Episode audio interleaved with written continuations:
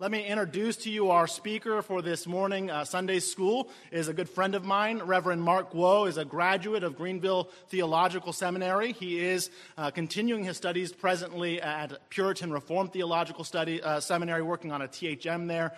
Uh, but more importantly, he's leaving in just a few weeks to return to his home country of Taiwan to assist in church planting efforts there. He's here with his wife Jane and their five children. Uh, Mark is a very competent and gifted preacher, uh, a godly husband, and I'm very excited to have him address us this morning. Mark, why don't you come up and uh, open up uh, for us the word?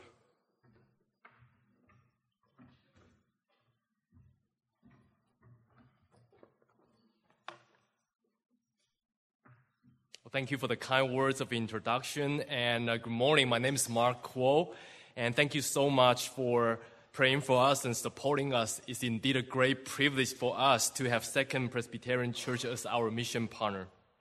So this morning, my task is to talk about the biblical model of mission. Biblical model of mission. And my lesson this morning borrows heavily from a book titled Planting and Development of Missionary Churches. And it was written in year 1885 by Dr. John Livingston Nevius, who was an American Presbyterian missionary to China in the 19th century. So John Nevius, he was born in 1929, 1829, excuse me, and he received his theological training from Princeton Seminary at that time. And then in 1853, shortly after he married his wife, they were sent by American Presbyterian Church to China and they faithfully served in China for almost 40 years. And in Dr. Nevius' time in China, it is pretty common for missionaries in China to hire new believers as full time preachers and evangelists, which is called the, the old method of mission, old method of mission. And why did they do so? Why did they hire, employ new believers as evangelists and preachers. Well, they did so because they and their standing churches were very anxious to see fruit, especially to see local people preaching the gospel. But Dr. Nevius believed that this old method was harmful to the growth of the Christian life and the growth of the mission church. It is because that method pulled out new believers out of their original callings where they would have been very influential to people around them. It's harmful also because such employment hindered voluntary service of Christians. Christians would easily think that, well, I won't serve unless I am paid. And the result was that mission churches would hardly grow and always depend upon foreign funds for their ministry. So, in response, Dr. Nevius proposed a so called new method for mission, new method for mission, which he believed were based on biblical principles and examples. And thus, he believed that the new method would lead to healthy growth of churches that are characterized by three things self propagating, self supporting, and self governing. So let me briefly define for you these three characteristics of healthy mission churches. So first, self-propagating. That means that the church members take the responsibility to share the gospel with the lost from the very beginning, from the very beginning, rather than relying on paid evangelists. And second, self-supporting. Self-supporting. That means that the members of the church take the responsibility to support their church financially from the very beginning, again, from the very beginning, rather than relying upon foreign funds. A third characteristic of healthy mission church is self-governing. That means from the beginning, the young mission church is oriented toward training and electing their own elders among their own people, rather than remaining under the authority of missionaries. Dr. Nevius believed this kind of mission church best reflects the model of mission revealed in the scripture. So he was basically applying several biblical principles to mission work, particularly planting churches in the mission field. And we can say that his method was proven to be successful, not because he was so great, but because his method is God's method revealed in the Bible. And so God bless his own method when it's used faithfully. In the following, based on Dr. Nevius' book, I will present several biblical principles that, when applied in the mission field and by God's sovereign grace, that will grow the mission churches towards self propagating, self supporting, and self governing. And the goal this morning for you as a supporting church is so that you may know what to expect from the mission churches that you are supporting. And also, you may know how to better pray for the missionaries and their works that you are supporting. So, the first principle I'd like to show you is that new converts should grow and witness in their original callings and relationships.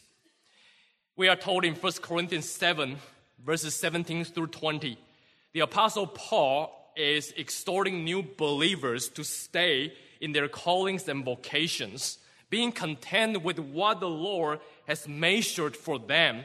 So here we read in 1 Corinthians 7, verses 17 through 24 let each one remain in the same calling in which he was called. Were you called while a slave? Do not be concerned about it.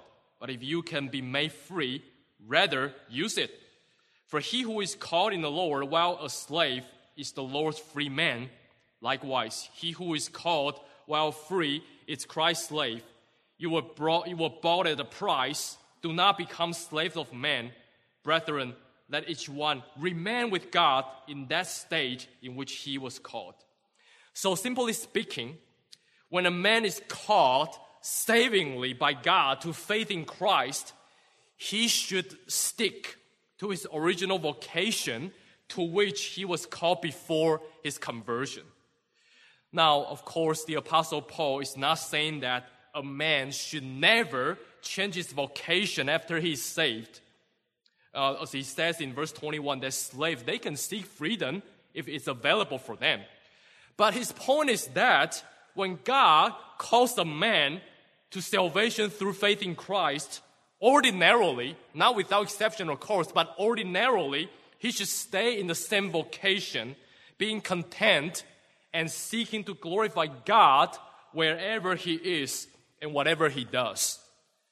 As a believer, although he does the same job as he did before conversion, yet he does so with a totally different motivation and purpose. He's now motivated by his love for God in all that he does in his job with the purpose to glorify God through his normal day to day job and vocation. So, commenting on 1 Corinthians 7, Dr. Nevius says this Christianity should not disturb the social relations of its adherents, but requires them to be content with their lot and to illustrate the gospel in the spheres of life in which they are called.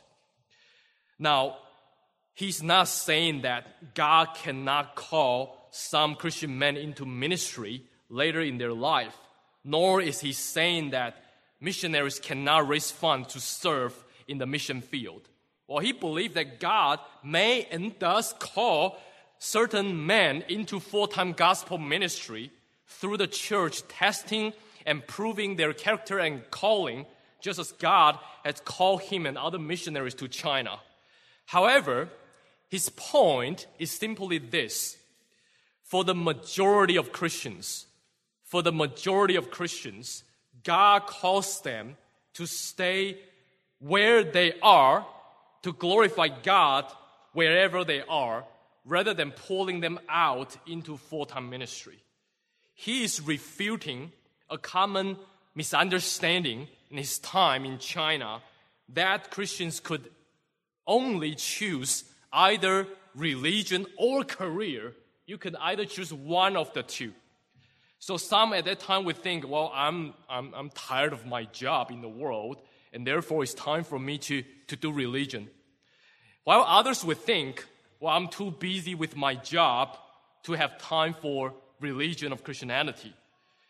And as you can see, both views are unbiblical and harmful to the health of Christian life.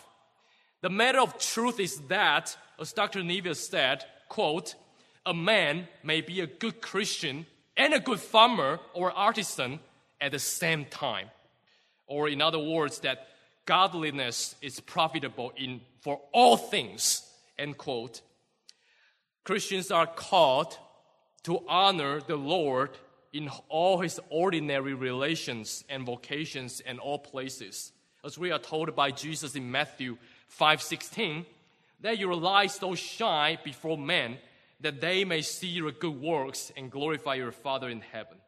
Likewise, we are also told by the Apostle Paul in Ephesians 5 and 6 in our various relationships, whether it's husband and wife, whether it's parents and children, masters and slaves, which also imply employers and employees, we ought to act in obedience and submission to the Lord, who is the Lord over all in all spheres of our life our godly life and witness for Christ should always be penetrating and manifested through our normal daily life, both privately and publicly. Even if a man is called later into a full time ministry, his original calling of vocation should also function to train and to test his character and gifts before he can even confirm his call into the full time gospel ministry. In other words, he cannot be diligent in the ministry unless he has already been diligent in his other vocations before entering into ministry. Dr. Nevius did pay some helpers at his time. He did pay some Christian helpers to help plant churches and train other leaders. And, and these men were well tested and qualified before they were hired as helpers. How do you pray for mission churches accordingly? Well, you should pray that new believers in the mission field will be content in their various and even challenging callings and relationships. You should pray that they would live their daily life not of the world, not like the world, by shining as light in the world. It's an exhortation for you, but even more so in the mission field. Pray that they will cultivate a biblical work ethics, working diligently and honestly, so that those around them will see their light and thus more willing to hear the gospel. A second principle in the mission field is that evangelism is most effectively carried out by believers in their relations and places. So, following the previous point, according to Dr. Nevius, the ordinary pattern for evangelism is that Christians will remain in their original callings, where they evangelize their coworkers, their neighbors, and bring them to the church as well. He's not, of course, he's not totally opposed to paying some Christians to help with teaching or evangelism. And, but the point again is simply that evangelism is the job of all believers in the church rather than something that we outsource to, to, to pay helpers. And, and also, newcomers should not be paid as full time gospel workers as well. So, commenting on Acts 11, Dr. Nevius wrote, The extension of the church must depend mainly on the godly lives and voluntary activities of its members. End quote. We see that in Acts chapter 8, how God used regular church members to spread the gospel and plant new churches. After Stephen was martyred, as we read in Acts 8 4, a great persecution arose against the church which was at Jerusalem and they were all scattered throughout the regions of Judea and Samaria, except the apostles. And then in verse 4, we read, Therefore, those who had been scattered went about preaching the gospel, preaching the word. And then in Acts 11, verses 19 through 21, we see an even fuller picture. Here we read in Acts 11 19, Now those who were scattered after the persecution that arose over Stephen traveled as far as Phoenicia, Cyprus, and Antioch, preaching the word, and no one but the Jews only. But some of them were men from Cyprus and Cyrene, who, when they had come to Antioch, spoke to the Hellenists, preaching the word, the Lord Jesus, and the hand of the Lord was with them. And a great number believed and turned to the Lord. So we see that these disciples, these believers, mostly are lay people, they share the gospel with unbelievers wherever they went. And the Lord blessed their action with many new converts. These believers were living in a time of severe persecution. And they did not have anything like a mission board or sending agency like we do have today. No, but wherever God's providence led them, these believers were motivated to share the gospel with people around them. They were not paid at all. They were not paid to share the gospel, but rather they were motivated by their love for the Lord and their love for the lost. So Dr. Nevius said, quote, the members of the early church were witness bearers, end quote. Evangelism should largely be done by regular church members in their callings. What they believe is best demonstrated through the way they live their daily life. In the mission field, the missionary, I believe, other than preaching and teaching the word faithfully, they should also be training church members to share the gospel with others in their homes, neighborhoods, and their works. How do you pray for the missionaries and their work accordingly?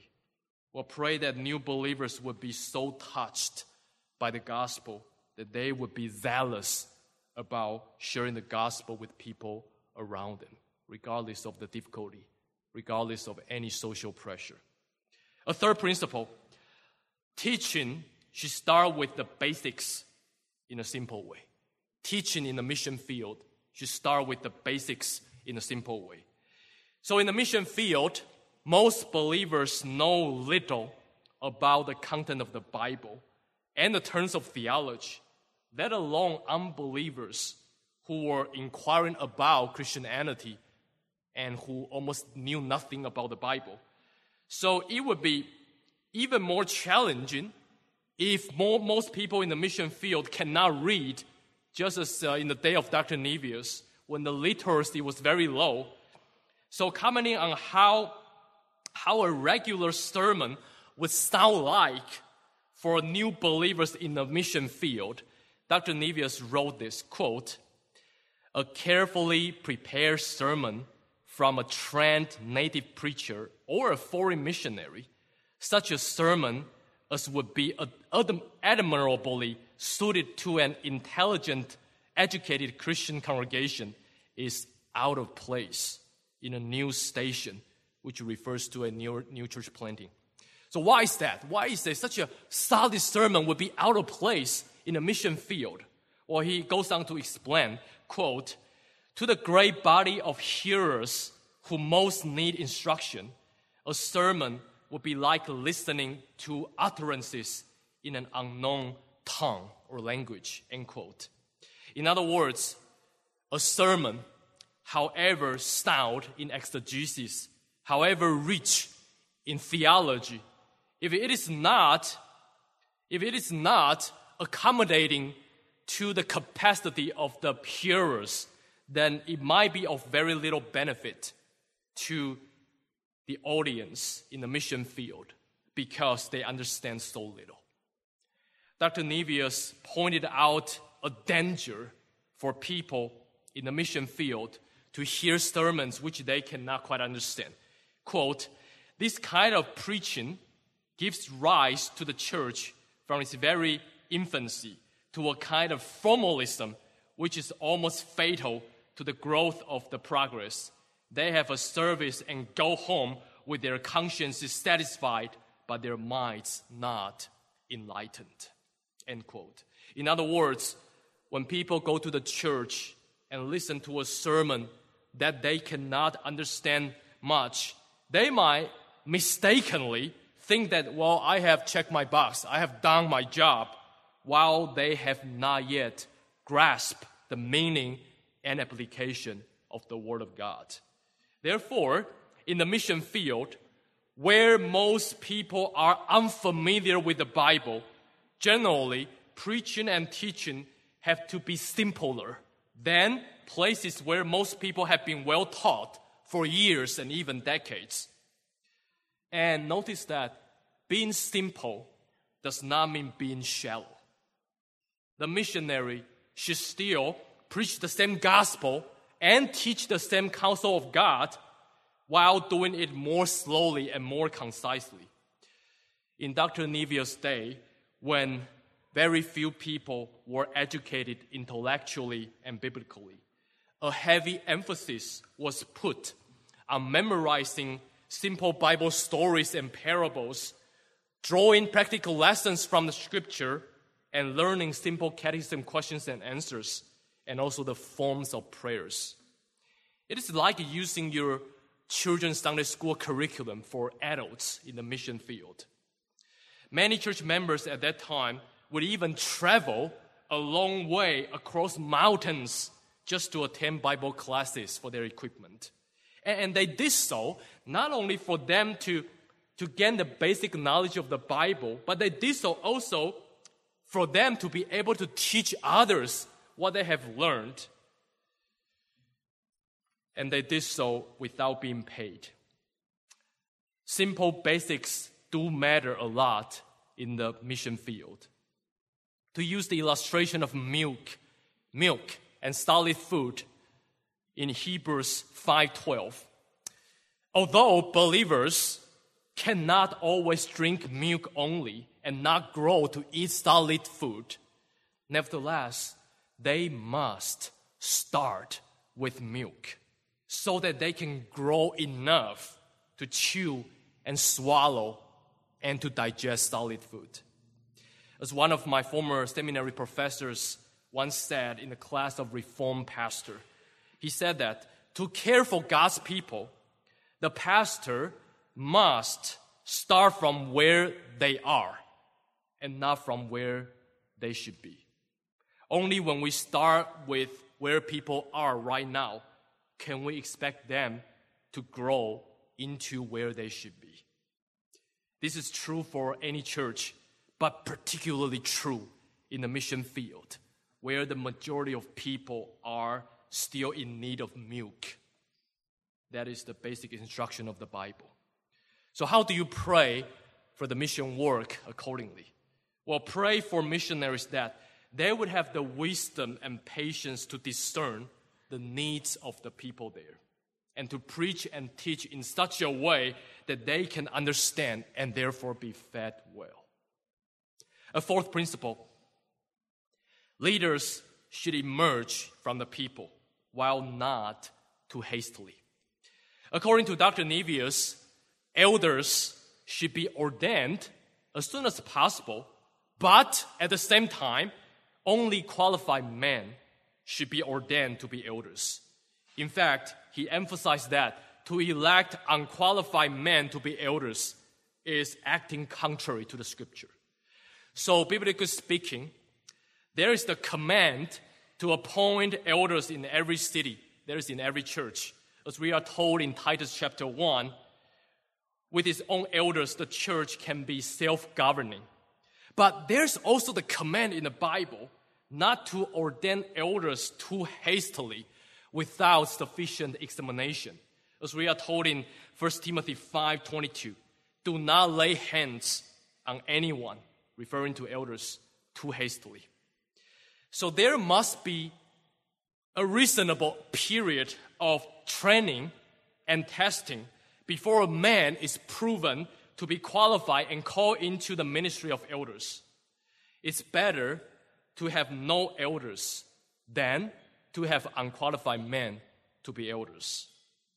When Dr. Nevius wrote this book almost one, 130 years ago, it is not uncommon for a mission church to exist without elders for many years seven, eight, even 10, more than 10 years without elders. However, this does not mean that they would just sit and wait for God to, to miraculously throw them some qualified men from heaven. No, rather, these mission churches were always intentionally preparing their own men to be future leaders. Missionaries at that time would discern which men might have the gifts of ruling and teaching and appoint them to be leaders at the church while with only advisory authority. And the goal is to instruct and train this man to be able to manage the business of the church and to eventually care for the church. And this man were trained and tested by actually serving at the church. Here, Dr. Nevius pointed out a practical advantage of ordaining ruling elders at the church. In the mission field, it usually takes much time before the church is able to afford and call a pastor, or what we would call teaching elder in the PCA. Why is that? Well, it's because the church has to grow enough to be able to afford the salary of a pastor it's also because it takes more time and resources to train men to be pastors. And the question is how then the missionary care for the mission churches, especially when there are so many mission churches without pastors? The answer is let men serve in the church and through their service train them to be future elders. With qualified men serving as elders at the church, even when the church is not yet able to call a full time pastor, the church can still be taken care of significantly by their elders.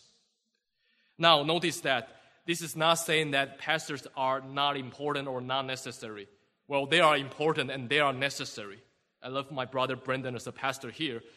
Um, the work of the pastors is so important for the church, so much so that they should be paid by the church so that they can devote their time and energy fully to the prayer and the ministry of the word, as we are told in 1 Timothy 5:17. But here the point is that even when the church is still so young and so small and not able to call a pastor for now, God can still use multiple elders to take care of the to take care of and grow the mission church. Remember, although ruling elders ordinarily do not preach, nevertheless, ruling elders are also called and gifted to teach, to exhort, and to shepherd God's people, no less than the pastors or teaching elders as we are told in 1 Timothy 3 and Acts 20. How do you pray for the mission work accordingly? You should pray that God will raise up qualified men in the mission churches to be their future elders. And these men will see their callings not as CEOs, but as under shepherds for the church of Christ. Pray as well that missionaries will be very intentional to train their men, to disciple them to be qualified men for eldership. A fifth principle in the mission field is that church discipline, church discipline is necessary for the healthy growth of the mission church. According to Dr. Nevius, the administration of church discipline is indispensable to the growth and prosperity of the mission work. Biblical speaking, biblically speaking, as we see in Matthew 16 and summarized in our Westminster Confession of Faith, chapter 30, chapter, sections 1 and 2. Christ, Jesus, has appointed the, the government of the church into the hands of elders, And to this very end, Jesus Christ has also given the keys of the kingdom to these elders to open the kingdom to those who repent and believe in Jesus. That is to preach the gospel and to receive members. But also, these elders are given the keys of the kingdom, the authority to shut the kingdom against those who don't repent. That is to exercise church discipline, to admonish, to suspend them from the Lord's Supper, and even eventually to excommunicate them. The purpose of church discipline is always for good, is to restore sinners and to protect the purity of the church and to vindicate the honor of Jesus. Historically, you might remember church discipline was even viewed as one of the three marks of true church the preaching of the gospel, the right administration of the sacraments, and the church discipline. Church discipline is absolutely necessary for the health and growth of the church, both for the established church, but also for the mission church. Because church discipline removes unrepentant sinners from the church who would have caused harm to the church. And church discipline also warns believers against the danger of sin and urges them to take their faith seriously. So, as you see in Acts chapter 4, chapter 5, we see the first case of church discipline in the New Testament church, which was just a young mission church as they were. So, you remember Ananias and Sapphira, they lied to the Holy Spirit about the price at which they sold their property. So they were struck by God to death. And then, as you, as you read the following verses, you will notice that the result was, after this church discipline, the result was, as we are told in Acts 5.14, and all the more believers in the Lord, multitudes of men and women were constantly added to their number. You see that church discipline, when properly done, promotes the growth of the church. As Dr. Nevius recalled, in the mission church, in the mission field, quote, those places where there have been most excommunications are really stronger and more promising than when they had more names on the roll. End quote. In Dr. Nevius' experience, most of those who ended up being excommunicated from the church, they did not commit scandalous offenses such as adultery, but rather most of them were gradually drifting away, gradually neglecting Christian duties and the means of grace, and eventually totally abandoning the church. So you just imagine in a young mission church, when many people have their names on the roll and they don't come to the church at all while they are still being called and treated as believers, what would happen to them? What would happen to those who do attend the church? Well, they might think that they are saved, regardless of whether they go to the church or not.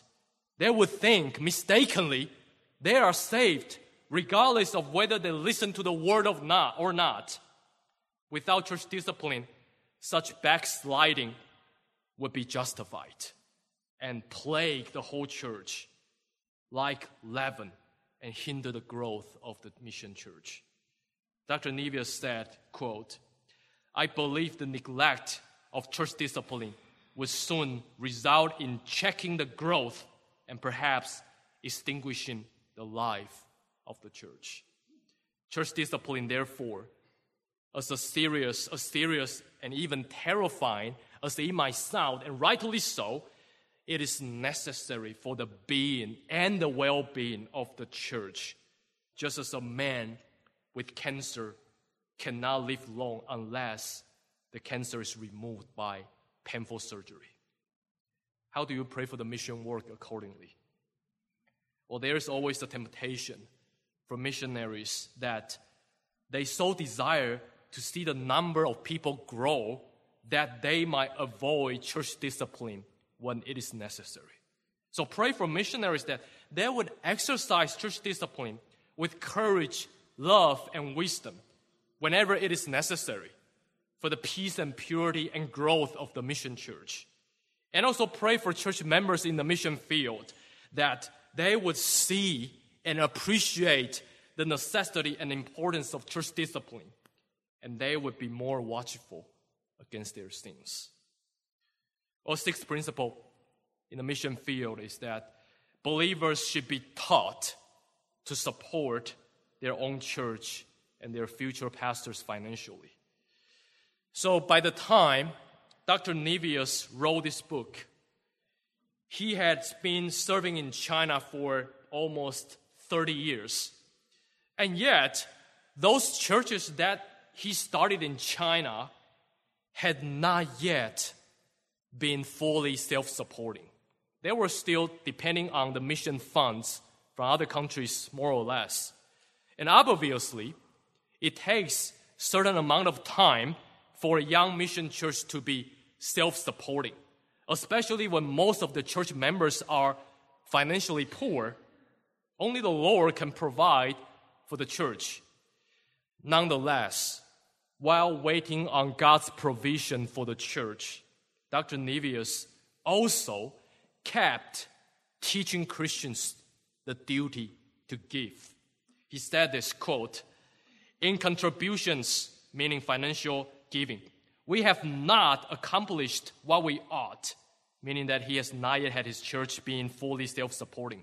However, he goes on to say, quote, this matter has been constantly kept before the Christians and special books and placards, booklets, treating of this subject of tithing have been prepared for them and studied by them, end quote.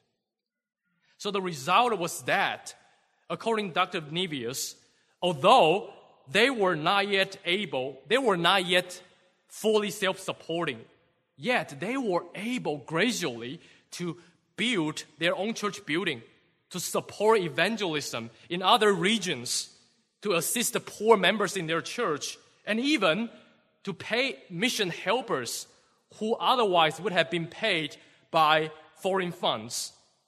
So the point here is that from the get go, from the very beginning, the missionary must teach believers in the mission field to give tithe and offerings.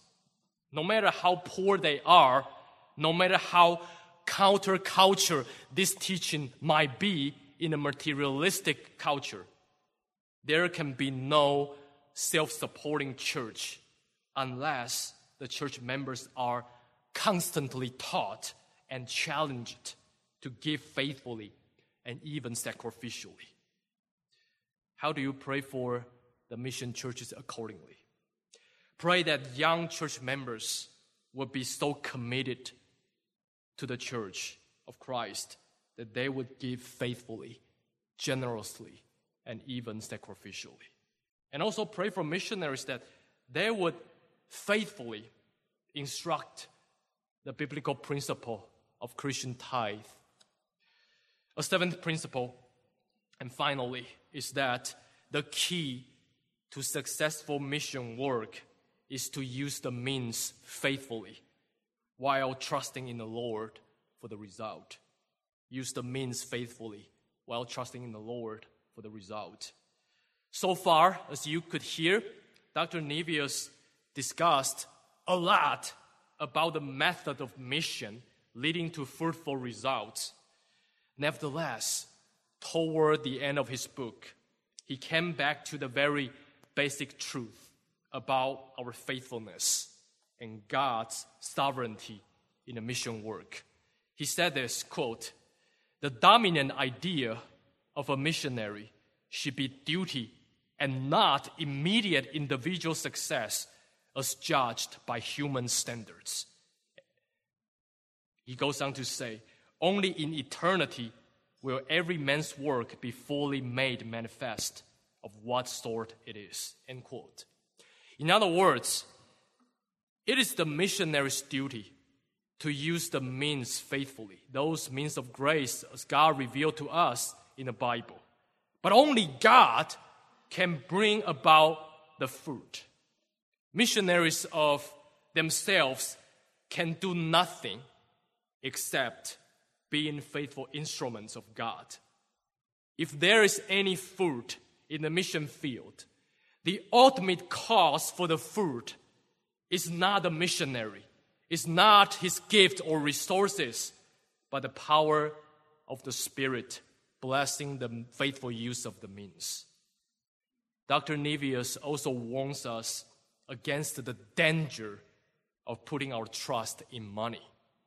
The danger is that we might be tempted to think, well, as long as we put enough money into the mission field, and as long as the money is used rightly, then that will automatically work out certain desirable results. Well, if we think that way, then we will only welcome the more favorable and encouraging stories happening in the mission field. And the missionaries might be tempted to only share things that sound good. And the result is we end up putting our trust in our resources and means rather than the Holy Spirit. Of course, here he's not saying that money is not important, nor is he saying that we shouldn't expect to see fruit, nor is he saying that we shouldn't give for the mission work. No. Yes, it's important for God's people to give generously for the mission work, and God commands it, and God ordinarily will use our resources to promote the growth of the church in other parts of the world. Yes and yes. But here his point is that missionaries as well as standing churches ought to put their confidence in the triune God to whom alone salvation belongs. Money, money can buy church buildings, but money can never build up the church. Only Christ can. Money can fly missionaries to preach the gospel in the far ends of the earth. Yes, but money cannot convert those who hear the gospel. Only the Holy Spirit can. How do you pray for the mission churches and missionaries accordingly? Well, pray for unwavering faithfulness and perseverance for the missionaries so that they would faithfully use all the means of grace, preaching and teaching the whole Bible, shepherding and discipling God's people evangelizing unbelievers and instructing believers to do the same and training future leaders. Even when they don't see quick result, they will continue to be faithful. Also pray for their confidence and encouragement in the Lord, especially when they are frustrated. Remember, Jesus says, I will build my church, and the gates of Hades shall not overpower it. Let us pray together. Our holy triune God, the Lord of the harvest, we thank you that you first save us so that we may adore you and we may be a part of the mission work around the globe. We thank you that you not only commanded us to be engaged in the mission work, but you have also revealed the biblical model of the mission work which you promised to bless. So we ask that we, as supporting church, would pray faithfully according to the teaching of Scripture for the mission work and the missionaries. We ask, oh Lord, you would build up your own church, not only locally, but also globally, by the power of the Spirit through the faithful use of the means of grace. May your name be exalted high, even to the ends of the earth. In Jesus' name we pray. Amen.